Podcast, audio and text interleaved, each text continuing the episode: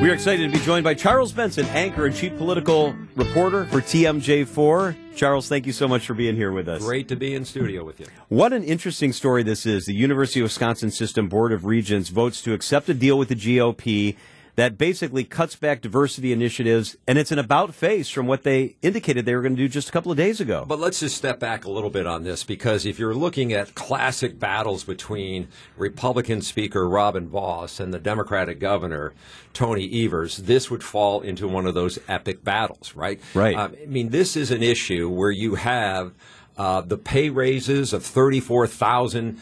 Um, employees at the university system where you have funding for the schools and you have uh, diversity, equity, and inclusion issues that the Speaker and Republicans have been fighting against. They, they see it in their words, they use uh, a cancer on college campuses. And you hear the argument from the universities that this is the lane you need to be in these days, talking about diversity, equity, and inclusion. So you had this epic battle between Vos and Evers, and it fell on the UW Board of Regents to say, look at this deal that Vos and university officials uh, looked at and said, this is the compromise. We're going to go ahead with the raises. We're going to give about $800 million here when you add up the raises and the funding for school programs, but you've got to make changes to DEI. And the first vote on this really turned out to be quite a stunner with the UW Board of Regents. By the way, Board of Regents, largely people who are appointed by the governor. Right. So they sit there because he has put them there. There are a few leftovers from Walker's era, but this was largely members with Tony Evers who expressed disappointment with the outcome yesterday. But something changed here between that Saturday vote, 9 to 8 to say no to it, to the vote yesterday that put it to 11 to 6. And my only sense of what changed is that they either took a deeper dive into what this really means and what will be the consequences of the no vote on Saturday versus changing it. So, a lot in play here, all happening. And also, we uh, haven't mentioned Jay Rothman, the new president there. A lot for him to navigate, negotiate. He felt he got a, a deal that he could bring to the board to bring about all these changes and things that are going on. And I think he may have been just as surprised to see it go down 9 8. So, Charles, in, in your opinion, is this a succumbing to political pressure from the Board of Regents, or are, they looking at this in, in a non political way, just saying it, it's not working? And we've got so many employees here on campus who deserve raises in the fields of study and the areas that are working.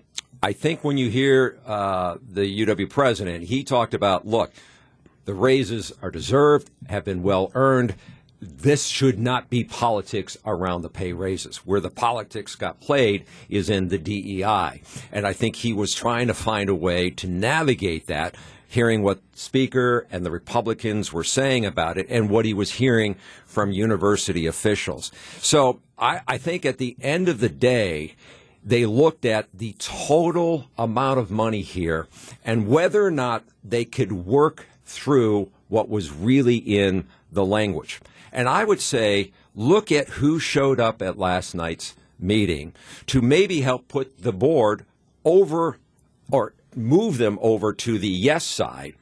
And I think you have to look at the UW Milwaukee Chancellor, Mark Mone. He spoke. He talked about it. And I think he said to them, we will be okay.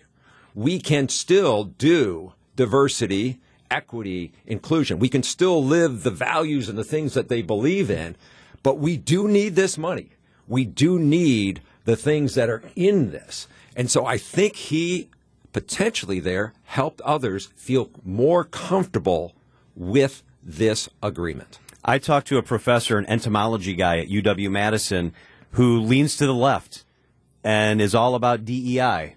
And he was advocating that we have got to vote yes on this and take the deal because the building where I teach in will be rebuilt with the money that will come, and without that money, it will not. So it was like a political pressure against a financial pressure that collided here. There was financial pressure, political pressure. I look at the quote here from Mark Mone that I talked about. I fully agree there's no real win. This is an imperfect choice. But I also believe, he says, that compromise in terms of state and biennial budget matters is just the reality that we have and will always have. I think that sums it all up where they were in this spot.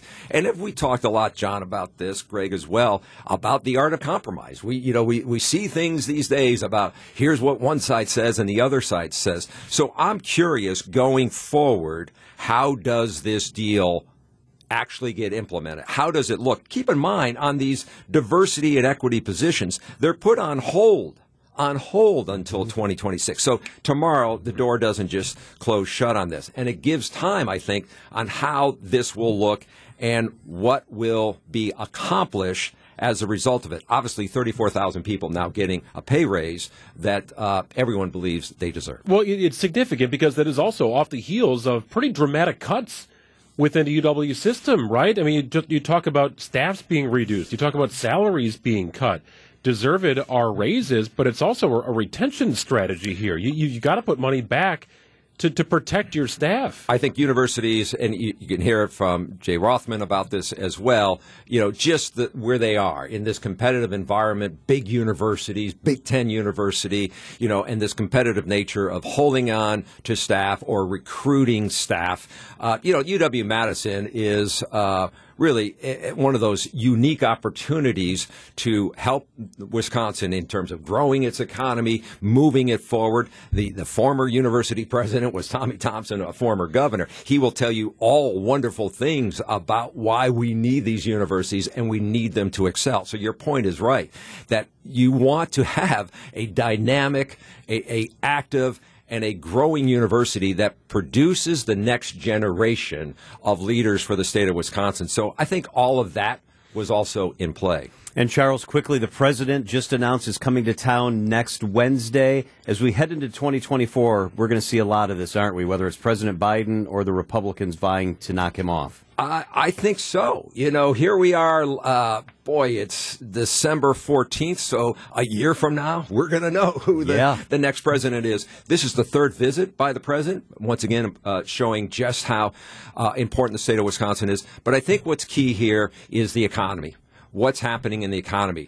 Inflation has come down, but people still see prices as high. Mm-hmm. And Joe Biden has to make a case that if he's going to get reelected, he has to convince people that somehow the economy is working and it's working as a result of the things that he has put into place. Republicans will argue that's not the situation and that has opened the door for a person like former President Trump to lead the way because people will have this option in 2024 to compare four years under Trump and the four years under Biden. I have never seen it so much in the world we live in where gas prices and the economy and the markets are not the result of the president's doing if you're on one side, but it is the result of the president's doing if you are on that side. Yeah, I always am fascinated by this, by the reverse of if you're in office, you, you, you take numbers and say, look, hey, we're, we're, we're, doing well. And then you're on the other side, you're like, oh, man, it's the end of the yeah. world. You know, it's falling apart.